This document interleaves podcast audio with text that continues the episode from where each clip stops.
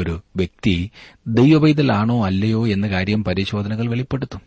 ഒരിക്കൽ പോലും പരിശോധനയ്ക്ക് വിധേയരാകാത്ത ആഡംബരത്തിൽ ആറാടുന്ന ജനങ്ങളെക്കൊണ്ട് നമ്മുടെ സഭകൾ വാസ്തവത്തിൽ നിറഞ്ഞിരിക്കുകയാണ്. അവർ യഥാർത്ഥത്തിൽ എപ്രകാരമുള്ളവരാണെന്ന് എനിക്ക് പറയുവാൻ കഴിയുകയില്ല. പരിശോധനയ്ക്ക് വിധേയനായിട്ടുള്ള മനുഷ്യനെക്കുറിച്ച് താങ്കൾക്ക് ഉറപ്പുണ്ടായിരിക്കുന്നതാണ് പരിശോധനയിൽ നിലനിന്നവനെ വിശ്വസിക്കാവുന്നതാണെന്ന് ചുരുക്കം.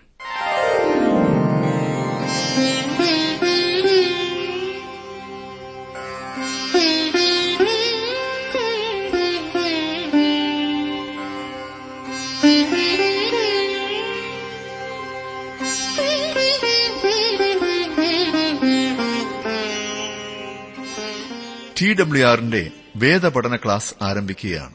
ജീവസന്ദേശം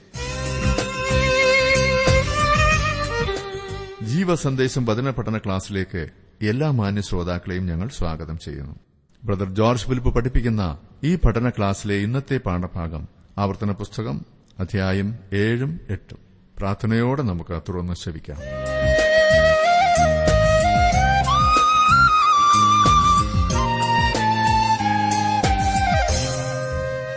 അനുഗ്രഹത്തിന് യാചിക്കുന്ന അനേകർക്കും അനുഗ്രഹം എന്താണെന്നറിയില്ല എന്നതാണ് വാസ്തവം. ദൈവമേ, എന്റെ മക്കളെ അനുഗ്രഹിക്കണമേ എന്ന് താങ്കൾ പ്രാർത്ഥിക്കുമ്പോൾ വാസ്തവത്തിൽ എന്താണ് ഉദ്ദേശിക്കാറുള്ളത്? ഏ അങ്ങനെ ഇതുവരെ ചിന്തിച്ചിട്ടില്ലെന്നോ? താങ്കൾ പ്രാർത്ഥിക്കുന്ന വ്യക്തിയല്ലേ? ആ ഓരോ പ്രാർത്ഥനയിലും നൂറ് പ്രാവശ്യമെങ്കിലും അനുഗ്രഹിക്കണേ അനുഗ്രഹിക്കണേ എന്ന് പറയാറില്ലേ? അതുകൊണ്ട് താങ്കൾ അർത്ഥമാക്കുന്നത് എന്താണെന്ന് അറിയില്ലെങ്കിൽ എന്തെങ്കിലും പ്രയോജനമുണ്ടോ? താങ്കളുടെ അപേക്ഷ പ്രകാരം ദൈവം അനുഗ്രഹിച്ചെന്നിരിക്കട്ടെ, പക്ഷേ ശരിയായ ഉദ്ദേശത്തോടെ യാചിക്കാഞ്ഞതിനാൽ ദൈവാനുഗ്രഹത്തെ മനസ്സിലാക്കുവാൻ താങ്കൾക്ക് സാധിക്കാതെ വരുമില്ലേ? പിന്നെയും പോയി അതേ കാര്യത്തിന് അനുഗ്രഹിക്കണേ എന്ന് ചോദിക്കില്ലേ? ആരോടെങ്കിലും പോയി എനിക്ക് എന്തെങ്കിലും തരയണം എന്ന് ചോദിക്കുമ്പോൾ താങ്കൾക്ക് ലഭിക്കേണ്ടത് എന്താണെന്ന് ഒരു ഉദ്ദേശമുണ്ടായിരിക്കും, അങ്ങനെയല്ലേ? ഒന്നുകിൽ പണം, അല്ലെങ്കിൽ ഭക്ഷണം, അതല്ലെങ്കിൽ പ്രയോജനമുള്ളത് എന്തെങ്കിലും. അനുഗ്രഹത്തിന് യാചിക്കുന്ന അനേകർക്കും അനുഗ്രഹം എന്താണെന്നറിയില്ല എന്നതാണ് വാസ്തവം. ഒരു വലിയ പങ്കും യാചിക്കുന്ന അനുഗ്രഹം ഭൌതികമായ സമൃദ്ധി, സുഖം, നേട്ടങ്ങളൊക്കെയാണ്. വാസ്തവത്തിൽ യാചിക്കുന്ന എല്ലാവർക്കും ഭൌതിക സമൃദ്ധി നൽകാമെന്ന് ദൈവം വാഗ്ദത്തം ചെയ്തിട്ടുണ്ടോ? ഇല്ലെങ്കിൽ പിന്നെ നാം എന്താണ് യാചിക്കേണ്ടത്? ഇതേക്കുറിച്ച് ഇന്നത്തെ പഠനത്തിൽ നമുക്ക് കൂടുതലായി ചിന്തിക്കാം. ആവർത്തന പുസ്തകം ആറാം അധ്യായം വരെയാണല്ലോ നാം പഠിച്ചു കഴിഞ്ഞത്. ഏഴാം അധ്യായത്തിലേക്ക് വരുമ്പോൾ ദൈവം പറയുന്ന ഇസ്രായേൽ ജനം മറ്റ് ജാതികളിൽ നിന്ന് വ്യത്യസ്തരായിരിക്കണമെന്ന്. ഏഴാം അധ്യായത്തിന്റെ ആദ്യത്തെ രണ്ട് വാക്യങ്ങൾ ഞാനൊന്ന് വായിക്കാം, ശ്രദ്ധിച്ചാട്ടെ. നീ കൈവശമാക്കുവാൻ ചെല്ലുന്ന ദേശത്ത് നിന്നെ കടത്തുകയും നിന്നേക്കാൾ പെരുപ്പവും ബലവുമുള്ള ജാതികളായ ഹിത്യർ, ഗിർഗസിയർ, അമോരിയർ, കനാന്യർ, പെരസ്യർ, ഹിവ്യർ, എബൂസിയർ എന്നീ ഏഴ് മഹാജാതികളെ നിന്റെ മുമ്പിൽ നിന്ന് നീക്കിക്കളയുകയും നിന്റെ ദൈവമായ യഹോവ അവരെ നിന്റെ കയ്യിൽ ഏൽപ്പിക്കുകയും നീ അവരെ തോൽപ്പിക്കുകയും ചെയ്യുമ്പോൾ അവരെ നിർമൂലമാക്കി കളയണം. അവരോട് ഉടമ്പടി ചെയ്യുകയോ കൃപ കാണിക്കുകയോ അരുത്. വളരെ ശക്തമായ ഭാഷയാണ് ഇവിടെ ഉപയോഗിച്ചിരിക്കുന്നത്. കുല ചെയ്യരുത് എന്ന് ദൈവം പറഞ്ഞിട്ടുണ്ട് എന്ന കാര്യം ഓർക്കുക. പകയും വ്യക്തിപരമായ ശത്രുതയും കൊലപാതകത്തിലേക്ക് വഴി നടത്താതിരിക്കേണ്ടതിനുള്ള ഒരു കൽപ്പനയാണത്. ഇവിടെ ദേശത്ത് പാർക്കുന്നവരെ നിർമൂലമാക്കി കളയണം എന്ന് വ്യക്തമായി കൽപ്പിച്ചിരിക്കുന്നു. അത് വളരെ കഠിനമാണെന്ന് താങ്കൾ വിചാരിക്കും. പഴയ നിയമത്തിലെ ദൈവത്തെ വെറുക്കുന്നവർ ഇക്കാലത്തുണ്ട്. സകല ജാതികളെയും നിർമൂലമാക്കി കളയണമെന്നുള്ള ദൈവത്തിന്റെ ആ ആശയത്തോട് അവർക്ക് യോജിപ്പില്ല. ദൈവം വീണ്ടും പറയുന്നത് മൂന്നും നാലും വാക്യങ്ങളിൽ നാം കാണുന്നു. അവരുമായി വിവാഹ സംബന്ധം ചെയ്യരുത്. നിന്റെ പുത്രിമാരെ അവരുടെ പുത്രന്മാർക്ക് കൊടുക്കുകയോ അവരുടെ പുത്രിമാരെ നിന്റെ പുത്രന്മാർക്ക് എടുക്കുകയോ ചെയ്യരുത്. അന്യ ദൈവങ്ങളെ സേവിപ്പാൻ തക്കവണ്ണം അവർ നിന്റെ പുത്രന്മാരെ എന്നോട് അകറ്റിക്കളയും. യഹോവയുടെ കോപം നിങ്ങൾക്ക് വിരോധമായി ജ്വലിച്ച് നിങ്ങളെ വേഗത്തിൽ നശിപ്പിക്കും. ഇവിടെ ദൈവത്തിന്റെ കൽപ്പനകൾ, മുകളിൽ പറഞ്ഞിരിക്കുന്ന ആ കൽപ്പനയ്ക്കുള്ള കാരണം നമുക്ക് ലഭിക്കുന്നു. ഇസ്രായേൽ ജാതി അവരുമായി വിവാഹബന്ധത്തിൽ ഏർപ്പെട്ടിരുന്നെങ്കിൽ അവരുടെ വംശനാശം സംഭവിക്കുമായിരുന്നു. ഗൂഹ്യരോഗങ്ങൾ അവിടുത്തെ ആളുകളെ കാർന്നു തിന്നുകൊണ്ടാണിരുന്നത്. രോഗാണുക്കളെക്കുറിച്ച് മോശയ്ക്ക് വലിയ അറിവൊന്നുമില്ലായിരുന്നുവെങ്കിലും ദൈവത്തിന് അതിനെക്കുറിച്ച് നല്ലവണ്ണം അറിയാമായിരുന്നു. അവർ അത്രമാത്രം അധപ്പതിച്ചവരും വൃത്തിഹീനരുമാകിയാൽ ദൈവം അവരെ ദേശത്തുനിന്ന് പുറത്താക്കി എന്ന് മാത്രമല്ല, ഈ ജനം അന്യദൈവങ്ങളെ ആരാധിച്ചിരുന്നതിനാൽ ഇസ്രായേൽ ആ ആരാധനയിലേക്ക് മാറിപ്പോകുമെന്ന് ദൈവത്തിനറിയാമായിരുന്നു. അതിനാൽ അവർ അവരുടെ യാഗപീഠങ്ങളെ നിശേഷം നശിപ്പിച്ചു കളയണമെന്നും അവരുടെ അന്യദൈവങ്ങളെ തകർത്ത് കളയണമെന്നും ദൈവം അവരോട് പറയുന്നത് മലിനീകരണത്തിന് സ്വാധീനം ചെലുത്താവുന്ന സകലത്തിനെയും നശിപ്പിച്ചു കളയണമെന്നത്രേ. ദൈവം ഇസ്രായേലിനൊരു മുന്നറിയിപ്പ് കൊടുക്കുന്നു. അവർ ജാതികളുമായി വിവാഹബന്ധത്തിലേർപ്പെടുകയും മറ്റ് ദൈവങ്ങളുടെ അടുത്തേക്ക് തിരികുകയും ചെയ്താൽ ദൈവം അവരെ ദേശത്ത് നിന്ന് പുറത്താക്കിക്കളയും. എന്നിരുന്നാലും താൻ സ്നേഹത്തിന്റെ ദൈവമാണെന്ന് ദൈവം ഇസ്രായേൽ മക്കൾക്ക് വ്യക്തമാക്കി കൊടുക്കുന്നു. അവൻ അവരെ സ്നേഹിക്കുന്നതിനാലാണ് ഈ കൽപ്പനകൾ അവർക്ക് കൊടുത്തത്. ആറും ഏഴും വാക്യങ്ങളിൽ നാം കാണുന്നത്, നിന്റെ ദൈവമായ യഹോവയ്ക്ക് നീ ഒരു വിശുദ്ധ ജനമാകുന്നു. ഭൂതലത്തിലുള്ള സകല ജാതികളിലും വെച്ച് നിന്നെ തനിക്ക് സ്വന്തം ജനമായിരിക്കേണ്ടതിന് നിന്റെ ദൈവമായ യഹോവ തിരഞ്ഞെടുത്തിരിക്കുന്നു. നിങ്ങൾ സംഖ്യയിൽ സകല ജാതികളെക്കാളും പെരുപ്പമുള്ളവരാകൊണ്ടല്ല യഹോവ നിങ്ങളെ പ്രിയപ്പെട്ട് തെരഞ്ഞെടുത്തത്. നിങ്ങൾ സകല ജാതികളെക്കാളും കുറഞ്ഞവരല്ലോ ആയിരുന്നത്. അവർ ഒരിക്കലും സംഖ്യ പെരുപ്പമുള്ള ജാതിയായിരുന്നില്ല. നമ്മുടെ ഈ രാജ്യത്തോടോ അതുപോലെ ഇന്ന് നാം കാണുന്ന പല രാജ്യങ്ങളെപ്പോലെയോ അവരെ താരതമ്യപ്പെടുത്തുവാൻ കഴിയുമായിരുന്നില്ല. എട്ടാം വാക്യത്തിൽ നാം കാണുന്ന, യഹോവ നിങ്ങളെ സ്നേഹിക്കുന്നതുകൊണ്ടും നിങ്ങളുടെ പിതാക്കന്മാരോട് താൻ ചെയ്ത സത്യം പാലിക്കുന്നതുകൊണ്ടുമത്രേ യഹോവ നിങ്ങളെ ബലമുള്ള കൈയാൽ പുറപ്പെടുവിച്ച് അടിമ വീടായ മിസ്രൈമിലെ രാജാവായ ഫറവോന്റെ കൈയിൽ നിന്ന് വീണ്ടെടുത്തത്. താൻ അവരുടെ പരിതാപകരമായ നിലവിളി കേട്ടു എന്ന് ദൈവം പുറപ്പാട് പുസ്തകത്തിൽ പറഞ്ഞിരിക്കുന്നത് നിങ്ങൾ ഓർക്കുന്നുണ്ടല്ലോ. അവരെ സ്നേഹിക്കുന്നതുകൊണ്ട് അവൻ അവരുടെ നിലവിളി കേട്ടു. ആ കാരണത്താലാണ് അവൻ അവരെ വിടുവിച്ചതും. ഒൻപതാം വാക്യത്തിൽ നാം കാണുന്നത്, ആകയാൽ നിന്റെ ദൈവമായ യഹോവ തന്നെ ദൈവം, അവൻ തന്നെ സത്യദൈവം എന്ന് നീ അറിയണം. അവൻ തന്നെ സ്നേഹിച്ച് തന്റെ കൽപ്പനകളെ പ്രമാണിക്കുന്നവർക്ക് ആയിരം തലമുറ വരെ നിയമവും ദയയും പാലിക്കുന്നു. ദൈവസ്നേഹത്തിന് മനുഷ്യന്റെ പ്രതികരണം എന്താണ്? അത് അനുസരണമാണ്. പതിനൊന്നാം വാക്യത്തിൽ നാം കാണുന്നു, പത്തും പതിനൊന്നും, തന്നെ പകയ്ക്കുന്നവരെ നശിപ്പിപ്പാൻ അവർക്ക് നേരിട്ട് പകരം കൊടുക്കുന്നു.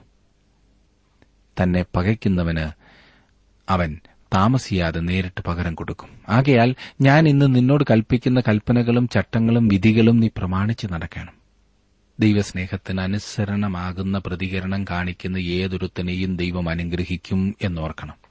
പന്ത്രണ്ടും പതിമൂന്നും വാക്യങ്ങളിൽ നാം കാണുന്നത്, നിങ്ങൾ ഈ വിധികൾ കേട്ട് പ്രമാണിച്ച് നടന്നാൽ നിന്റെ ദൈവമായ യഹോവ നിന്റെ പിതാക്കന്മാരോട് സത്യം ചെയ്ത നിയമവും ദയയും നിനക്കായിട്ട് പാലിക്കും. അവൻ നിന്നെ സ്നേഹിച്ച് അനുഗ്രഹിച്ച് വർദ്ധിപ്പിക്കും. അവൻ നിനക്ക് തരുമെന്ന് നിന്റെ പിതാക്കന്മാരോട് സത്യം ചെയ്ത ദേശത്ത് നിന്റെ ഗർഭഫലവും നിന്റെ കൃഷിഫലവും ധാന്യവും വീഞ്ഞും എണ്ണയും നിന്റെ കന്നുകാലികളുടെ പേറും ആടുകളുടെ പിറപ്പും അനുഗ്രഹിക്കും. ഇസ്രായേൽ മക്കൾ ദൈവത്തെ വിശ്വസിച്ചിരുന്നെങ്കിൽ എത്ര നന്നായിരുന്നു. ദൈവം അവരെ പ്രോത്സാഹിപ്പിക്കുകയും അവർക്ക് വിജയം വാഗ്ദാനം ചെയ്യുകയും ചെയ്യുന്നു. പതിനെട്ടും പത്തൊൻപതും വാക്യങ്ങളിലേക്ക് വരുമ്പോൾ അവിടെ നാം കാണുന്നത്, എന്നാൽ അവരെ ഭയപ്പെടരുത്. നിന്റെ ദൈവമായ യഹോവ ഫറവോനോടും എല്ലാ മിസ്രയീമ്യരോടും ചെയ്തതായി നിന്റെ കണ്ണാലെ കണ്ട വലിയ പരീക്ഷകളും അടയാളങ്ങളും അത്ഭുതങ്ങളും നിന്റെ ദൈവമായ യഹോവ നിന്നെ പുറപ്പെടുവിച്ച ബലമുള്ള കൈയും നീട്ടിയ ഭുജവും നീ നല്ലവണ്ണം ഓർക്കണം. നീ പേടിക്കുന്ന സകല ജാതികളോടും നിന്റെ ദൈവമായ യഹോവ അങ്ങനെ ചെയ്യും. കഴിഞ്ഞ കാലങ്ങളിൽ ദൈവം വിശ്വസ്തനായിരുന്നത് ഭാവിയിലേക്ക് അവർക്ക് ഒരു ഉത്തേജനമായിരിക്കേണ്ടതാണ്. നമ്മെ സംബന്ധിച്ചും ഇതുതന്നെയല്ലേ വാസ്തവം? കഴിഞ്ഞ കാലങ്ങളിൽ അവൻ വിശ്വസ്തനായിരുന്നു. അതെ, അവനിൽ ആശ്രയിക്കുന്നതിന് ഇന്ന് നമ്മെ സഹായിക്കുന്ന ഒരു വലിയ ഉത്തേജനമാണത്. ഇരുപത്തിയൊന്നും ഇരുപത്തിരണ്ടും വാക്യങ്ങളിൽ ദൈവീക ജ്ഞാനം വ്യക്തമാക്കിയിരിക്കുന്നു. ദേശത്തു നിന്നും ജനത്തെ മുഴുവൻ ഒരുമിച്ച് നശിപ്പിച്ചു കളഞ്ഞാൽ കാട്ടുമൃഗങ്ങൾ പെരുകി അവർക്ക് ഉപദ്രവകാരണമായി തീരുമെന്ന് ദൈവം മനസ്സിലാക്കുന്നു. അവൻ അവരുടെ സുരക്ഷിതത്വത്തിൽ താൽപര്യമുള്ളവനാണ്. ഇരുപത്തിമൂന്നാം വാക്യത്തിൽ നാം കാണുന്നത്, നിന്റെ ദൈവമായ യഹോവ അവരെ നിന്റെ കയ്യിൽ ഏൽപ്പിക്കുകയും അവർ നശിച്ചു പോകും വരെ അവർക്ക് മഹാപരാഭവം വരുത്തുകയും ചെയ്യും. അവരുടെ രാജാക്കന്മാരെ നിന്റെ കയ്യിൽ ഏൽപ്പിക്കും, നീ അവരുടെ പേർ ആകാശത്തിന് കീഴിൽ നിന്ന് ഇല്ലാതെയാക്കണം. ഈ ജാതികളെല്ലാം അവരുടെ മ്ലേച്ഛത കാരണം ദേശത്ത് നിന്ന് നിർമൂലനാശം ആയിത്തീരുമായിരുന്നു. ദൈവം അവരോട് ദീർഘക്ഷമ കാണിച്ചില്ല എന്ന് പറഞ്ഞുകൂടാ. ഉൽപ്പത്തി പുസ്തകം പതിനഞ്ചാം അധ്യായത്തിന്റെ പതിനാറാം വാക്യത്തിൽ ദൈവം അബ്രഹാമിനോട് പറഞ്ഞത് അമോര്യരുടെ അതിക്രമം ഇതുവരെ തികഞ്ഞിട്ടില്ലാത്തതിനാൽ നാലാം തലമുറക്കാരെ ദേശത്തേക്ക് മടങ്ങിവരികയുള്ളൂ എന്നാണ്. അവർ തങ്ങളുടെ പാപങ്ങൾ വിട്ട് ദൈവത്തെങ്കിലേക്ക് തിരിയുമോ എന്ന് കാണുവാൻ നാനൂറ്റി മുപ്പത് വർഷങ്ങൾ ദൈവം ഈ ജനത്തിന് നൽകി. പ്രിയ സുഹൃത്തെ, അവർക്ക് ഇതിൽ കൂടുതൽ സമയം കൊടുക്കണമായിരുന്നു എന്നാണോ താങ്കൾ ചിന്തിക്കുന്നത്? നാനൂറ്റി മുപ്പത് വർഷക്കാലത്തെ കൃപയുടെ കാലം ദൈവം അവർക്ക് കൊടുത്തു. പിന്നീട് അതിക്രമങ്ങളുടെ പാനപാത്രം നിറയുകയും ദൈവ ന്യായവിധി അവരുടെ മേൽ വരികയും ചെയ്തു. അതിനാൽ തെറ്റായ രീതിയിൽ ഈ ജാതികളോട് സഹതാപം ഉണ്ടാകേണ്ട ഒരു ആവശ്യവുമില്ല. പിന്നെയോ ഈ സംഭവങ്ങളിൽ നിന്ന് പാഠങ്ങൾ പഠിക്കുകയാണ് നാം ചെയ്യേണ്ടത്. പഴയ നിയമത്തിലും പുതിയ നിയമത്തിലും ഒരുപോലെ കാണുന്നത് ദൈവം കരുണയുള്ള ദൈവമാകുന്നു എന്നത്രേ. ഇനി നാം എട്ടാം അധ്യായത്തിലേക്കാണ് വരുന്നത്. ന്യായപ്രമാണം ആവർത്തിച്ച് പ്രഖ്യാപിക്കുന്ന ഈ അധ്യായത്തിൽ മതപരവും ദേശീയവുമായ നിയമങ്ങളെക്കുറിച്ചാണ് നമുക്ക് കാണുവാൻ സാധിക്കുന്നത്. അത് പന്ത്രണ്ടാം അധ്യായം വരെ തുടരും. ഭൂതകാല ഓർമ്മ അനുസരണത്തിനായി പ്രചോദനം നൽകേണ്ടതാണ്. എട്ടാം അധ്യായത്തിന്റെ ഒന്നാം വാക്യത്തിൽ നാം വായിക്കുന്നത്, നിങ്ങൾ ജീവിച്ചിരിക്കുകയും വർദ്ധിക്കുകയും യഹോവ നിങ്ങളുടെ പിതാക്കന്മാരോട് സത്യം ചെയ്ത ദേശം ചെന്ന് കൈവശമാക്കുകയും ചെയ്യേണ്ടതിന് ഞാൻ ഇന്ന് നിങ്ങളോട് കൽപ്പിക്കുന്ന സകല കൽപ്പനകളും നിങ്ങൾ പ്രമാണിച്ച് നടക്കണം. പുതിയ തലമുറ ഇതാ യോർദാൻ നദിയുടെ കിഴക്കേ കരയിൽ നിൽക്കുന്നു. വളരെ പ്രതീക്ഷയോടും പ്രത്യാശയോടും കൂടെ ദേശത്തേക്ക് കടക്കുവാൻ അവർ തയ്യാറായിരിക്കുകയാണ്. ദേശത്ത് കടക്കുവാൻ മോശ അവരെ തയ്യാറാക്കുന്നതോടൊപ്പം ദൈവത്തെ അനുസരിക്കുവാൻ അവൻ അവരെ പ്രോത്സാഹിപ്പിക്കുന്നു. എട്ടാം അദ്ദേഹത്തിന്റെ രണ്ടാം വാക്യത്തിൽ നാം വായിക്കുന്നത്, നിന്റെ ദൈവമായ യഹോവ നിന്നെ താഴ്ത്തുവാനും തന്റെ കൽപ്പനകൾ പ്രമാണിക്കുമോ ഇല്ലയോ എന്ന് നിന്നെ പരീക്ഷിച്ച് നിന്റെ ഹൃദയത്തിലിരിക്കുന്നത് അറിയുവാനുമായി നിന്നെ ഈ നാൽപ്പത് സംവത്സരം മരുഭൂമിയിൽ നടത്തിയ വിധമൊക്കെ ഇനി ഓർക്കണം. ഭൂതകാലം അവർ ഓർത്തിരിക്കണമെന്നാണ് ദൈവം ആഗ്രഹിക്കുന്നത്. കഴിഞ്ഞ കാലത്ത് ദൈവം അവരോട് ഇടപെടുകയും അവൻ അവരെ പരിശോധിക്കുകയും പരിശീലിപ്പിക്കുകയും ചെയ്യുകയായിരുന്നു എന്ന കാര്യം അവർ മനസ്സിലാക്കേണ്ടതാണ്. നമ്മുടെ കഴിഞ്ഞ കാലത്തെക്കുറിച്ച് നാം ഓർത്തിരിക്കേണ്ടതാണെന്ന് ദൈവം താൽപര്യപ്പെടുന്നു. പൗലോസ് അപ്പോസ്തലൻ ഇപ്രകാരം പറഞ്ഞിരിക്കുന്നു, നിങ്ങളിൽ നല്ല പ്രവൃത്തിയെ ആരംഭിച്ചവൻ യേശുക്രിസ്തുവിന്റെ നാളോളം അതിനെ തികയ്ക്കും എന്ന് ഉറപ്പായി വിശ്വസിച്ചുമിരിക്കുന്നു. ദൈവം നമ്മെ നടത്തുകയും അനുഗ്രഹിക്കുകയും ചെയ്തു എന്ന കാര്യം നാം ഓർത്തിരിക്കേണ്ടതാണ്. ഇത് താങ്കളുടെ ജീവിതത്തിൽ വാസ്തവമായിരിക്കുന്നില്ലേ? ഈ നിമിഷം വരെയും ദൈവം താങ്കളെ നടത്തിക്കൊണ്ടുവന്നു എന്ന് താങ്കൾക്ക് പറയുവാൻ കഴിയുകയില്ലേ? നമ്മുടെ ഉത്തേജനത്തിനായിട്ടാണ് ഈ കാര്യങ്ങൾ നാം ഓർക്കേണ്ടത്. ഭാവിയിലേക്കുള്ള ഉറപ്പ് നമുക്ക് അതിൽ നിന്നും ലഭിക്കുന്നു. എന്തിനാണ് ദൈവം ഇസ്രായേൽ ജനത്തെ മരുഭൂമിയിൽ പരീക്ഷിച്ചത്? അതവരെ വിനയപ്പെടുത്തുവാനും അവരുടെ ഹൃദയങ്ങളിൽ വാസ്തവമായുള്ളതെന്തെന്ന് തെളിയിക്കുന്നതിനുമായിരുന്നു. പരിശോധനയിൽ കൂടി എന്നെയും നിങ്ങളെയും അവൻ നടത്തുവാൻ കാരണം എന്താണെന്നത് വ്യക്തമാക്കി തരുന്നു. ചിലപ്പോൾ അവൻ നമ്മെ തീച്ചൂളയിലിടുകയും അതിന്റെ ചൂട് വളരെയധികം വർദ്ധിപ്പിക്കുകയും ചെയ്യുന്നു. അതിന് കാരണം എന്താണ്? നമ്മെ പരിശോധിക്കുന്നതിനും വിനയമുള്ളവരാക്കി തീർക്കുന്നതിനുമാണ് അവൻ അപ്രകാരം ചെയ്യുന്നത്. മനുഷ്യൻ അഹങ്കാരിയും സ്വയാശ്രയക്കാരനും മ്ലേച്ഛമായി ജീവിക്കുന്നവനുമാണ്. എത്ര അഹംഭാവത്തോടും അഹന്തയോടും കൂടെയാണ് ഈ ചെറിയ മനുഷ്യൻ ഭൂമിയിൽ നടക്കുന്നത് എന്നൊന്ന് ശ്രദ്ധിക്കുക. അതിനാൽ ദൈവത്തിന് തന്റെ ജനത്തെ എടുത്ത് പരിശോധനകളിൽ കൂടി കടത്തിവിടേണ്ടതായി വരുന്നു. അത് മനുഷ്യനെ താഴ്മയും വിനയമുള്ളവനാക്കി തീർക്കുന്നതിനും അവനെ പരിശോധിച്ച് അറിയുന്നതിനുമാണ്. ഒരു വ്യക്തി ദൈവപൈതലാണോ അല്ലയോ എന്ന കാര്യം പരിശോധനകൾ വെളിപ്പെടുത്തും. ഒരിക്കൽ പോലും പരിശോധനയ്ക്ക് വിധേയരാകാത്ത ആഡംബരത്തിൽ ആറാടുന്ന ജനങ്ങളെക്കൊണ്ട് നമ്മുടെ സഭകൾ വാസ്തവത്തിൽ നിറഞ്ഞിരിക്കുകയാണ്. അവർ യഥാർത്ഥത്തിൽ എപ്രകാരമുള്ളവരാണെന്ന് എനിക്ക് പറയുവാൻ കഴിയുകയില്ല. പരിശോധനയ്ക്ക് വിധേയനായിട്ടുള്ള മനുഷ്യനെക്കുറിച്ച് താങ്കൾക്ക് ഉറപ്പുണ്ടായിരിക്കുന്നതാണ് പരിശോധനയിൽ നിലനിന്നവനെ വിശ്വസിക്കാവുന്നതാണെന്ന് ചുരുക്കം. മൂന്നാം വാക്യത്തിൽ നാം കാണുന്നത്, അവൻ നിന്നെ താഴ്ത്തുകയും നിന്നെ വിശപ്പിക്കുകയും മനുഷ്യൻ അപ്പം കൊണ്ടു മാത്രമല്ല യഹോവയുടെ വായിൽ നിന്ന് പുറപ്പെടുന്ന സകല വചനം കൊണ്ടും ജീവിക്കുന്നു എന്ന് നിന്നെ ഗ്രഹിപ്പിക്കേണ്ടതിന് നീയും നിന്റെ പിതാക്കന്മാരും അറിഞ്ഞിട്ടില്ലാത്ത മന്ന കൊണ്ട് നിന്നെ പോഷിപ്പിക്കുകയും ചെയ്തു. മരുഭൂമിയിൽ വെച്ച് പിശാചിനാൽ പരീക്ഷിക്കപ്പെട്ടപ്പോൾ നമ്മുടെ കർത്താവ് ഈ വാക്യം ഉദ്ധരിച്ചു. മത്തായിയുടെ സുവിശേഷം നാലാം അധ്യായത്തിന്റെ നാലാം വാക്യത്തിലും ലൂക്കോസിന്റെ സുവിശേഷം നാലാം അധ്യായത്തിന്റെ നാലാം വാക്യത്തിലും നമ്മുടെ കർത്താവ് ഈ വാക്യം ഉദ്ധരിച്ചതായി നാം കാണുന്നു. അവനത് ഉദ്ധരിച്ചില്ലായിരുന്നുവെങ്കിൽ ഒരുപക്ഷെ ഇതിലടങ്ങിയിരിക്കുന്ന പോലെ ഈ ആത്മീയ സത്യം നാം ശ്രദ്ധിക്കാതെ വിട്ടുകളയുമായിരുന്നു. ദൈവം നമുക്ക് നല്ലവനായിരിക്കുന്നു. അവൻ നമ്മെ പല പല ഭൌതിക അനുഗ്രഹങ്ങളാലും അനുഗ്രഹിച്ചിരിക്കുന്നു. ദൈവവചനമാകുന്ന ഒരു വലിയ ആത്മീയ സമ്പത്ത്, ഒരു ധനം ഉണ്ട് എന്ന വസ്തുത നാം ഗ്രഹിക്കണം എന്നതിനാണ് ഈ ഭൌതിക അനുഗ്രഹങ്ങൾ അവൻ നമുക്ക് നൽകുന്നത്. ഇതത്ര ഏറ്റവും പ്രധാനപ്പെട്ട പാഠം. ഇന്ന് ഒരു ദൈവപൈതലിനെ സംബന്ധിച്ചിടത്തോളം ദൈവവചനമാണ് അവന്റെ ഏറ്റവും വലിയ ധനം. നാലാം വാക്യത്തിൽ നാം കാണുന്നത്, ഈ നാൽപ്പത് സംവത്സരം നീ ധരിച്ച വസ്ത്രം ജീർണിച്ചുപോയില്ല, നിന്റെ കാൽ വീങ്ങിയതുമില്ല. ഇവിടെ വളരെ അത്ഭുതകരവും മനോഹരവുമായ ഒരു പ്രസ്താവന അത്രേ ലഭിക്കുന്നത്. കീറിപ്പോകാത്ത ഒരു ജോഡി വസ്ത്രത്തെക്കുറിച്ച് ഊഹിച്ചു നോക്കുക. സഹോദരിമാർക്കത് ഒട്ടും ഇഷ്ടപ്പെടുകയില്ല എന്നെനിക്കറിയാം. തനിക്ക് പുതിയ വസ്ത്രങ്ങൾ വേണമെന്ന് ഭാര്യ ഭർത്താവിനോട് എന്നും പറഞ്ഞുകൊണ്ടിരിക്കുന്നു. അവൾ ധരിച്ചിരിക്കുന്ന വസ്ത്രം പുതിയതുപോലെ തോന്നുന്നു എന്ന് ഭർത്താവ് അവളോട് പറയുകയും ചെയ്യുന്നു. എന്നാൽ അവൾ സമ്മതിക്കില്ല. എന്നാൽ നാൽപ്പത് വർഷം ധരിച്ചിട്ടും അവരുടെ വസ്ത്രം ജീർണിച്ചു പോയില്ല എന്നത് അത്ഭുതകരമായ വസ്തുതയത്രേ. നാൽപ്പത് സംവത്സരം അവരുടെ കാൽ വീങ്ങിയതുമില്ല. മനുഷ്യ ശരീരത്തിന് ആവശ്യമായ പോഷകങ്ങളെല്ലാം ലഭിക്കാതെ വരുമ്പോൾ കാലിൽ നീരുണ്ടാകുന്നത് സാധാരണമാണെന്ന് വൈദ്യശാസ്ത്രം പറയുന്നുണ്ടല്ലേ. ഇസ്രായേൽ ജനത്തിന് എല്ലാ പോഷകങ്ങളും ലഭിച്ചിരുന്നു എന്ന കാര്യം ശ്രദ്ധിക്കുക. അവർക്ക് ആവശ്യമായിരുന്ന എല്ലാ പോഷകങ്ങളും അവരുടെ ആഹാരത്തിൽ കൂടെ ലഭിച്ചിരുന്നു. നാൽപ്പത് വർഷക്കാലം ഈ മനുഷ്യർ എന്താണ് കഴിച്ചിരുന്നത്? മന്ന. മന്നായിരുന്നു അവരുടെ ആഹാരം.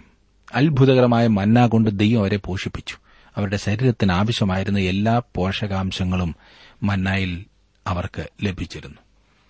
ആത്മീയമായ മന്ന ദൈവവചനമാണ്. അത് ഒരു അത്ഭുതകരമായ ആഹാരമത്രേ. അത് താങ്കളുടെ എല്ലാ ആവശ്യങ്ങളും നിറവേറ്റും. എനിക്ക് ദിനംതോറും ലഭിക്കുന്ന അനേകം കത്തുകൾ അത് തെളിയിക്കുന്നുണ്ട്. ഞാൻ ഏതെങ്കിലും ഒരു പ്രത്യേക അധ്യായത്തെക്കുറിച്ച് സംസാരിച്ചുകൊണ്ടിരുന്നപ്പോൾ അത് ഹൃദയത്തിന് ആശ്വാസം നൽകിയെന്ന് ചിലർ പറയുന്നു. താൻ പാപത്തിലായിരുന്നു എന്നും ദൈവത്തിൽ നിന്നും അകന്ന് ജീവിച്ചിരുന്നു എന്നും ആ പ്രത്യേക തിരുവചന ഭാഗം എന്നെ ദൈവത്തിങ്കിലേക്ക് കൊണ്ടുവന്നിരിക്കുന്നു എന്നും മറ്റു ചിലർ എഴുതുന്നു. ചിലർ രക്ഷിക്കപ്പെടുവാൻ ഈ വചന കേൾവി കാരണമായി തീർന്നു. താങ്കൾ ദൈവവചനം വായിച്ചാൽ പ്രിയ സുഹൃത്തെ, താങ്കളുടെ കാൽ വീങ്ങുകയില്ല. ഇതാണ് മന്ന. ഇസ്രായേൽ ജാതി തന്നെ സേവിച്ചാൽ താൻ അവർക്ക് താൽക്കാലികമായ അനുഗ്രഹങ്ങൾ നൽകാമെന്ന് വാഗ്ദത്തം ചെയ്തു. അഞ്ചു മുതൽ ഒൻപത് വരെയുള്ള വാക്യങ്ങളിൽ നാം ഇപ്രകാരം വായിക്കുന്നു. അഞ്ചു മുതൽ ഒൻപത് വരെ, ഒരു മനുഷ്യൻ തന്റെ മകനെ ശിക്ഷിച്ചു വളർത്തുന്നതുപോലെ നിന്റെ ദൈവമായ യഹോവ നിന്നെ ശിക്ഷിച്ചു വളർത്തുന്നു എന്ന് നീ മനസ്സിൽ ധ്യാനിച്ചു കൊള്ളണം. ആകയാൽ നിന്റെ ദൈവമായ യഹോവയുടെ വഴികളിൽ നടന്ന് അവനെ ഭയപ്പെട്ട് അവന്റെ കൽപ്പനകൾ പ്രമാണിക്കണം. നിന്റെ ദൈവമായ യഹോവ നല്ലൊരു ദേശത്തേക്കല്ലോ നിന്നെ കൊണ്ടുപോകുന്നത്. അത് താഴ്വരയിൽ നിന്നും മലയിൽ നിന്നും പുറപ്പെടുന്ന നീരൊഴുക്കുകളും ഉറവുകളും തടാകങ്ങളുമുള്ള ദേശം, കോതമ്പും യവവും മുന്തിരിവള്ളിയും അത്തിവൃക്ഷവും മാതളനാരകവുമുള്ള ദേശം, ഒലിവൃക്ഷവും തേനുമുള്ള ദേശം, സുഭിക്ഷമായി ഉപജീവനം കഴിയാകുന്നതും ഒന്നിനും കുറവില്ലാത്തതുമായ ദേശം, കല്ല് ഇരുമ്പായിരിക്കുന്നതും മലകളിൽ നിന്ന് താമ്രം വെട്ടിയെടുക്കുന്നതുമായ ദേശം. ഇന്ന് വിശ്വാസികൾക്ക് ദൈവം ഈ വാഗ്ദത്തം നൽകുന്നില്ല. ഇത് താങ്കൾ ശ്രദ്ധിച്ചിരിക്കേണ്ട വസ്തുതയാണ്. താങ്കൾ വിശ്വാസത്തിന്റെ അനുഭവത്തിലായാൽ ദൈവം താങ്കളെ ഭൌതികമായ വസ്തുക്കൾ കൊണ്ട് അഭിവൃദ്ധിപ്പെടുത്തുമെന്ന് ഒരു തലതിരിഞ്ഞ ചിന്താഗതി താങ്കളുടെ ഇടയിൽ ഇന്ന് കാണുവാൻ സാധിക്കുന്നുണ്ട്. എന്നാൽ അത് ശരിയല്ല. വാഗ്ദത്ത ദേശത്തെ അവിടെ അവരെ അഭിവൃദ്ധിയിലേക്ക് നടത്തുമെന്ന് ദൈവം ഇസ്രായേൽ ജനത്തോട് വാഗ്ദത്തം ചെയ്തു. ഈ ലോകത്തിന്റെ വസ്തുമയമായ കാര്യങ്ങൾ കൊണ്ട് വിശ്വാസിയെ അഭിവൃദ്ധിപ്പെടുത്താമെന്ന് ദൈവം വാഗ്ദത്തം ചെയ്യുന്നില്ല. വലിയ നിലയിൽ വിജയകരമായി വ്യാപാര രംഗങ്ങളിൽ ഏർപ്പെട്ടിരിക്കുന്ന വിശ്വാസികളുണ്ട് എന്ന കാര്യം എനിക്കറിയാം. ദൈവത്തെ അവർ തങ്ങളുടെ വ്യാപാരത്തിൽ പങ്കാളിയായി എടുത്തു എന്നും ദൈവം അവരെ അധികമായി അനുഗ്രഹിച്ചിരിക്കുന്നു എന്നും അവർ പറയുന്നു. ദൈവം അങ്ങനെ ചെയ്യുന്നവനാണ്. അതിനായി നമുക്ക് ദൈവത്തെ സ്തുതിക്കാം. എന്നാൽ അപ്രകാരം ചെയ്യാമെന്നല്ല ദൈവം വാഗ്ദത്തം ചെയ്തിരിക്കുന്നത്. വിശ്വാസിക്കുള്ള വാഗ്ദത്തം ഒന്ന് പ്രത്യേകം ശ്രദ്ധിച്ചാലും, എഫ് എസ് ലേന ഒന്നാം അധ്യായത്തിന് മൂന്നാം വാക്യത്തിൽ, സ്വർഗ്ഗത്തിലെ സകല ആത്മീക അനുഗ്രഹത്താലും നമ്മെ ക്രിസ്തുവിൽ അനുഗ്രഹിച്ചിരിക്കുന്ന നമ്മുടെ കർത്താവായ യേശുക്രിസ്തുവിന്റെ ദൈവവും പിതാവുമായവൻ വാഴ്ത്തപ്പെട്ടവൻ. ആത്മീയ അനുഗ്രഹങ്ങളാണ് അവൻ നമുക്ക് വാഗ്ദത്തം ചെയ്തിരിക്കുന്നത്. ഇന്ന് ഒരു ദൈവപൈതലിന് ഭൌതികമായ അനുഗ്രഹങ്ങൾ വാഗ്ദത്തം ചെയ്തിരിക്കുന്നതായി പുതിയ നിയമത്തിൽ യാതൊരു വാക്യവും നമുക്ക് കാണുവാൻ കഴിയുന്നില്ല. വേണമെങ്കിൽ താങ്കളുടെ ഇഷ്ടത്തിന് വ്യാഖ്യാനിക്കുവാൻ കഴിയും. ഭൌതികമായ അനുഗ്രഹങ്ങൾ ദൈവം വാഗ്ദത്തം ചെയ്തിട്ടില്ലെങ്കിലും ചിലപ്പോൾ അവനത് നൽകുന്നു എന്നും കൂടി ഞാൻ ഓർപ്പിക്കട്ടെ. ദൈവം ഇതെല്ലാവർക്കും അല്ല, ചിലർക്ക് ചെയ്തു കൊടുക്കുന്നു. സാമ്പത്തികമായി കർത്താവ് അനുഗ്രഹിച്ചതായ നല്ല വിശ്വാസികളുണ്ട്. റേഡിയോയിൽ കൂടി ദൈവവചനം ഘോഷിക്കുന്നതിൽ അവരിൽ പലരും സഹായം ചെയ്യുന്നുണ്ട്. അവർക്കുള്ളത് ദൈവവേലയ്ക്കാകുന്നു എന്നവർ കാണുന്നു. എന്നാൽ ചില ഉത്തമ ദൈവമക്കൾക്ക് ആത്മീക അനുഗ്രഹങ്ങൾ ലഭിക്കുന്നു എന്നും അവർക്ക് ഭൌതിക അനുഗ്രഹങ്ങൾ ലഭിക്കുന്നില്ല എന്നും ഞാൻ പറഞ്ഞുകൊള്ളട്ടെ. അവർ മോശമായതുകൊണ്ടല്ല, അവർ അധികം സന്തുഷ്ടരും കർത്താവിനു വേണ്ടി അധികം പ്രവർത്തിക്കുന്നവരുമായി കാണപ്പെടുകയും ചെയ്യുന്നു. അവർ നമുക്ക് അനുഗ്രഹത്തിനും ക്രിസ്തീയ പ്രവർത്തനങ്ങളുടെ അനുഗ്രഹത്തിനും ഇടയായിക്കൊണ്ടിരിക്കുന്നു. പഴയ നിയമത്തിൽ ഇസ്രായേൽ ജാതിക്ക് ദൈവം താൽക്കാലികമായ ഭൌതിക അനുഗ്രഹങ്ങൾ വാഗ്ദത്തം ചെയ്തു. എന്നാൽ പുതിയ നിയമത്തിൽ സഭയ്ക്ക് അവൻ ആത്മീക അനുഗ്രഹങ്ങളാണ് വാഗ്ദത്തം ചെയ്തത്. ഞാൻ വീണ്ടും ഓർപ്പിക്കട്ടെ, പഴയ നിയമത്തിൽ ഇസ്രായേൽ ജാതിയും പുതിയ നിയമത്തിൽ ക്രിസ്തീയ സഭയും തമ്മിലുള്ള ഏറ്റവും പ്രധാനപ്പെട്ട വ്യത്യാസങ്ങളിലൊന്ന്, ദൈവം ഇസ്രായേലിന് താൽക്കാലികമായ ഭൌതിക അനുഗ്രഹങ്ങൾ വാഗ്ദാനം ചെയ്തപ്പോൾ നമുക്ക് ആത്മീയ അനുഗ്രഹങ്ങളാണ് ദൈവം വാഗ്ദാനം ചെയ്തിരിക്കുന്നത്. ആത്മീക അനുഗ്രഹങ്ങളില്ലാതെ ഭൌതികമായി അനുഗ്രഹിക്കപ്പെട്ടിരിക്കുന്നു എന്ന് പറയുന്നവരെ ദൈവം വാസ്തവത്തിൽ അനുഗ്രഹിച്ചിട്ടുണ്ടോ എന്ന് രണ്ട് പ്രാവശ്യം ചിന്തിക്കേണ്ടിയിരിക്കുന്നു. ഈ വലിയ പാഠം ശരിയായി താങ്കൾ സൂക്ഷിക്കാമെങ്കിൽ ഒരു വലിയ പങ്ക് ഹൃദയവേദന താങ്കൾക്കൊഴിവാക്കാം. അതുമാത്രമല്ല, ഈ വലിയ അറിവ് ഒരു വലിയ പങ്ക് ദൈവമക്കളെ പിന്മാറി ഒതുങ്ങിക്കൂടുന്ന അവസ്ഥയിൽ നിന്നും സന്തോഷത്തിൽ കൊണ്ടെത്തിക്കുവാൻ സഹായിക്കും. ഇത് ഗ്രഹിക്കുവാൻ ദൈവകൃപ ലഭിക്കുന്ന ഒരു ദൈവപൈതലിന്റെ ജീവിതത്തിൽ പിന്നെ പെറുപെറുപ്പും പരാതികളും ഉണ്ടാകില്ല. എനിക്കെന്താ ഇങ്ങനെ, ദൈവം എന്നോടെന്താ ഇങ്ങനെ ചെയ്തത്, ഞാൻ മഹാഭാവിയായിപ്പോയല്ലോ, എന്നെ മാത്രം ദൈവം എന്താ അനുഗ്രഹിക്കാത്തത് എന്നിത്യാദി ചോദ്യങ്ങൾ ജീവിതത്തിൽ നിന്നും പിന്നെ ഉയരുകയില്ല. കർത്താവായ യേശുക്രിസ്തുവിൽ വിശ്വസിച്ചൊരു ദൈവപൈതലായി തീർന്നാൽ ഉടനെ സകല ബുദ്ധിമുട്ടും മാറും, എല്ലാ സമൃദ്ധി നമുക്കുണ്ടാകും എന്നാരെങ്കിലും പഠിപ്പിക്കുന്നെങ്കിൽ താങ്കൾക്കത് ചോദ്യം ചെയ്യാവുന്നതാണ്. നമ്മുടെ ജീവിതത്തിലെ ഏറ്റവും പ്രധാനപ്പെട്ട കാര്യം ദൈവം നമ്മെക്കുറിച്ച് എന്താഗ്രഹിക്കുന്നു എന്നുള്ളതാണ്. ഞാനൊരു ബിസിനസ്സുകാരനാകുവാൻ ദൈവം ആഗ്രഹിക്കുന്നുവെങ്കിൽ ഞാൻ സുവിശേഷ വേലയ്ക്ക് പോകാതെ ബിസിനസ്സിലൂടെ ദൈവനാമ മഹത്വത്തിനായി പ്രവർത്തിക്കണം. ഞാൻ എന്റെ പൂർണ്ണ സമയവും സുവിശേഷ വേലയിൽ ചെലവഴിക്കുവാനാകുന്നു ദൈവം ആഗ്രഹിക്കുന്നതെങ്കിൽ ഞാൻ ജോലിയോടുകൂടി അത് ചെയ്യാതെ പൂർണ്ണസമയം അത് ചെയ്യണം. ദൈവമക്കളെ നിയന്ത്രിക്കുന്ന ഘടകം ഭൌതിക കാര്യങ്ങളല്ല എന്നോർക്കണം. ദൈവം നമ്മെ ആക്കുന്ന എല്ലാ രംഗങ്ങളിലും നാം ദൈവനാമ മഹത്വത്തിനായി ജീവിക്കണം, പ്രവർത്തിക്കണമെന്നാണ് ദൈവം ആഗ്രഹിക്കുന്നത്. നമ്മുടെ സമൂഹത്തിലെ ഇന്നത്തെ ഏറ്റവും ഭയങ്കര പ്രശ്നം ഈ ഭൌതികവാദമാണ്. ഇത് ഏറ്റവും താണ ആത്മീയ നിലവാരത്തെ കാണിക്കുന്നു. പ്രിയ സുഹൃത്തെ, താങ്കൾ ഇപ്പോൾ സാമ്പത്തികമായി താണ നിലയിൽ ബുദ്ധിമുട്ടുന്ന ഒരു വ്യക്തിയാകുന്നു എങ്കിൽ താങ്കളുടെ ആത്മീയ അനുഗ്രഹങ്ങൾ ഒന്ന് വിലയിരുത്തി നോക്കുക. അങ്ങനെ വരുമ്പോൾ ദൈവം താങ്കൾക്ക് വാഗ്ദത്തം ചെയ്തിരിക്കുന്ന ധനം അനുഭവമാക്കുവാൻ താങ്കൾക്ക് സാധിക്കും. അതിൽ താങ്കൾ സന്തോഷിച്ച് തുള്ളിച്ചാടും കേട്ടോ. ഓർക്കുക, ദൈവനാമ മഹത്വത്തിനായി പ്രയോജനപ്പെടാത്ത പ്രയോജനപ്പെടുത്താത്ത ഭൌതിക അനുഗ്രഹങ്ങൾ ദൈവാനുഗ്രഹമാണെന്ന് പറയുന്നതിൽ അർത്ഥമില്ല. ഭൌതിക സമൃദ്ധിക്കുവേണ്ടി പ്രാർത്ഥിക്കുന്നവർ വളരെ സൂക്ഷിക്കണം. താങ്കൾ ഒരു ദൈവപൈതലെങ്കിൽ ദൈവഹിതത്തിനായി പ്രാർത്ഥിക്കുക. താങ്കൾ ഈ ലോകത്തിൽ ഒന്നുമില്ലാത്തവനായിരിക്കേണ്ടി വന്നാലും ദൈവനാമം മഹത്വപ്പെടുമെങ്കിൽ അതല്ലേ അനുഗ്രഹം? മുപ്പത് വയസ്സ് തികയുന്നതിനു മുൻപ് ഈ ലോകത്തിൽ നിന്നും മാറ്റപ്പെട്ട അല്ലെങ്കിൽ രക്തസാക്ഷിത്വം വരിച്ച അനേകം വലിയ സുവിശേഷ വീരന്മാരുണ്ട്. അവരൊക്കെ ദൈവത്താൽ ശപിക്കപ്പെട്ടവരായിരുന്നുവോ? കാട്ടിലും മലയിലും അതുപോലെ പല രാജ്യങ്ങളുടെയും ഇരുളടഞ്ഞ പ്രദേശങ്ങളിലും പ്രവർത്തിച്ച് ഈ ലോകത്തിൽ ഭൌതികമായി ഒന്നും സമ്പാദിക്കാതെ മരണം വഴിയായി മാറ്റപ്പെട്ട വിശുദ്ധന്മാർ ശപിക്കപ്പെട്ടവരായിരുന്നുവോ? ഒരിക്കലുമല്ല. ഇവർ ഇന്നും ആയിരങ്ങളുടെ ജീവിതങ്ങളെ രൂപാന്തരപ്പെടുത്തിക്കൊണ്ടിരിക്കുന്നു എന്ന കാര്യം മറക്കരുത്. മരണത്തിന് ശേഷവും അവർ സാക്ഷിക്കുന്നു. അതേസമയം ദൈവത്തോടുകൂടെ അല്ലാതെ ലോകത്തെ പിടിച്ചടക്കുവാൻ തക്ക ധനവും ശക്തിയും ഉണ്ടായിരുന്നവരെന്ന് പറഞ്ഞവർ ഇന്ന് ഒരു വിലയുമില്ലാത്തവരായി മൺമറഞ്ഞു. ആരാണ് അനുഗ്രഹിക്കപ്പെട്ടവർ? പത്തും പതിനൊന്നും വാക്യങ്ങളിൽ സമൃദ്ധിയുടേതായ വരും ദിവസങ്ങളിൽ അവർ ദൈവത്തെ മറന്നുകളയരുതെന്ന് ദൈവം അവർക്ക് മുന്നറിയിപ്പ് കൊടുക്കുന്നു. പതിനാല് മുതലുള്ള വാക്യങ്ങളിൽ വരുമ്പോൾ പിൻകാലത്ത് എന്ന് പറഞ്ഞിരിക്കുന്നത് ഭാവിയിലെ സഹസ്രാബ്ദ വാഴ്ചയുടെ കാലത്തെയാണ് സൂചിപ്പിക്കുന്നത്. അന്ന് ഭൌതിക അനുഗ്രഹങ്ങളാൽ ഇസ്രായേൽ അനുഗ്രഹിക്കപ്പെടുമെന്ന് ദൈവം വാഗ്ദത്തം ചെയ്യുന്നു. എന്നാൽ ദൈവം അത് സഭയ്ക്ക് വാഗ്ദത്തം ചെയ്തിട്ടില്ല. അതിനാൽ ആ വാഗ്ദത്തം താങ്കൾ താങ്കളുടെ ജീവിതവുമായി ബന്ധപ്പെടുത്തരുത്. ഞാൻ നിങ്ങൾക്ക് സ്ഥലമൊരുക്കുവാൻ പോകുന്നു, ഞാൻ പോയി നിങ്ങൾക്ക് സ്ഥലം ഒരുക്കിയാൽ ഞാൻ ഇരിക്കുന്ന ഇടത്ത് നിങ്ങളും ഇരിക്കേണ്ടതിന് പിന്നെയും വന്ന് നിങ്ങളെ എന്റെ അടുക്കൽ ചേർത്തുകൊള്ളും എന്ന് യേശുക്രിസ്തു പറഞ്ഞു. ഈ ലോകത്തിൽ നിന്ന് തങ്ങളെ ചേർക്കുവാൻ യേശുക്രിസ്തു വരുന്നു എന്നുള്ളതാണ് ഇന്നത്തെ പ്രത്യാശ. ഇസ്രായേൽ ജനത്തിന്റെ പ്രത്യാശ ഈ ലോകവുമായി ബന്ധപ്പെട്ടിരിക്കുന്നു. സഭയും ഇസ്രായേലും തമ്മിലുള്ള പ്രധാനപ്പെട്ട വ്യത്യാസം ഇതാണ്. ഇനിയും പതിനേഴും പതിനെട്ടും വാക്യങ്ങളിൽ നാം കാണുന്നത് ഇസ്രായേൽ ജനം ദേശത്ത് പാർക്കുകയും അഭിവൃദ്ധിപ്പെടുകയും ചെയ്യുന്നത് കാണുമ്പോൾ അവർ ദൈവത്തെ അനുസരിക്കുന്നു എന്ന് താങ്കൾക്ക് മനസ്സിലാക്കുവാൻ കഴിയുമെന്നുള്ളതാണ്. എന്നാൽ ആ ദേശത്ത് അവർ അധപ്പതിക്കുമ്പോൾ അവർ ദൈവത്തെ അറിയുന്നില്ല എന്നതിന്റെ സൂചനയായിരിക്കും അത്. ഇന്ന് ഇസ്രായേലിനെ നോക്കി നിങ്ങളുടേതായ തീരുമാനത്തിൽ എത്തിച്ചേരുവാൻ സാധിക്കും. പത്തൊൻപതും ഇരുപതും വാക്യങ്ങളിലേക്ക് വരുമ്പോൾ അവരോടുള്ള ദൈവത്തിന്റെ മുന്നറിയിപ്പാണ് നാം കാണുന്നത്. അവർ അവനോട് അനുസരണമുള്ളവരായിരുന്നാൽ അവരെ അനുഗ്രഹിക്കാമെന്ന് ദൈവം വീണ്ടും വാഗ്ദാനം ചെയ്യുന്നു. എന്നാൽ അവർ അവനെ അനുസരിക്കാത്ത പക്ഷം അവർക്ക് മുമ്പേ ദേശത്തുണ്ടായിരുന്ന ജാതികളോട് ചെയ്തതുപോലെ അവൻ അവരോടും ചെയ്യും. അവർക്ക് മുമ്പെയുണ്ടായിരുന്ന ജാതികളോട് പ്രവർത്തിച്ചതിലും കഠിനമായി ദൈവം ഇസ്രായേലിനോട് ചെയ്തു എന്നതാണ് വാസ്തവം. അതിനുള്ള കാരണം എന്താണെന്നറിയാമോ?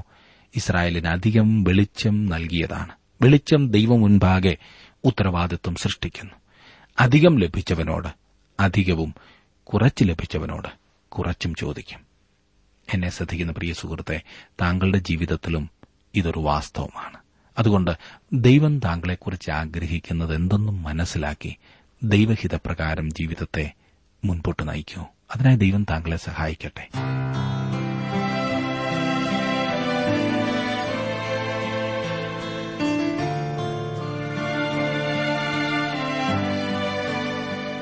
ഇന്നത്തെ ജീവസന്ദേശ പഠന ക്ലാസ്സിലൂടെ ഞങ്ങളെ ശ്രദ്ധിച്ച എല്ലാ പ്രിയ ശ്രോതാക്കളോടുമുള്ള നന്ദിയെ അറിയിക്കട്ടെ. ദൈവവചനം കൃത്യമായി ക്രമമായി പഠിക്കുവാൻ ലഭിച്ചിരിക്കുന്ന ഈ അസുലഭ അവസരം പ്രയോജനപ്പെടുത്തുകയും സ്നേഹിതരെ അതിനായി ഉത്സാഹിപ്പിക്കുകയും ചെയ്യുക. അഭിപ്രായങ്ങളും നിർദ്ദേശങ്ങളും പ്രാർത്ഥനാ വിഷയങ്ങളും ഞങ്ങളെ അറിയിക്കുക. ഈ പുസ്തകത്തിന്റെ വിഷയവിഭജനം, audio C D, S D card എന്നിവ ആവശ്യമെങ്കിൽ ഞങ്ങളുമായി ബന്ധപ്പെടുക. ഞങ്ങളുടെ വിലാസം: ജീവസന്ദേശം, പോസ്റ്റ് ബോക്സ് നമ്പർ മൂന്ന്, തിരുവല്ല അഞ്ച്, Keralam. Phone zero four six nine two seven zero zero two eight four, mobile nine four four seven seven six seven three seven eight. ഞങ്ങളുടെ email address Malayalam T T V at radio eight eight two dot com. വെബ്സൈറ്റിലും ഞങ്ങളുടെ programme ലഭിക്കുന്നതാണ്. ഞങ്ങളുടെ website W W W dot radio eight eight two dot com. തിരുസന്നിധിയിൽ നന്ദിയോടടിയൻ വരുന്നു നിന്നെ ആരാധിപ്പാൻ. കനിവേകിടണേ കരുണാമയനെ ആരാധ്യനേശു. തിരുസന്നിധിയിൽ നന്ദിയോടടിയൻ വരുന്നു നിന്നെ ആരാധിപ്പാൻ. കനിവേകിടണേ കരുണാമയനെ ആരാധ്യനേശുവേ. ആരാധന ആരാധന ആരാധന ആരാധന ആരാധന ആരാധന ആരാധന ആരാധന.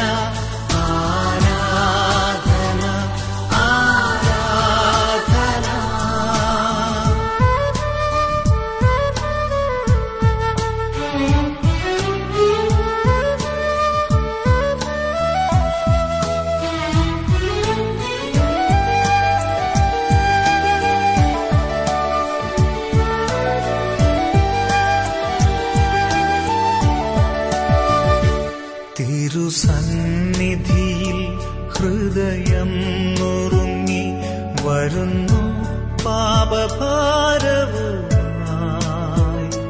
ശുദ്ധമാക്കിടുക എന്നെ നിന്നിളത്താൻ പരിശുദ്ധൻ യേശുവേ.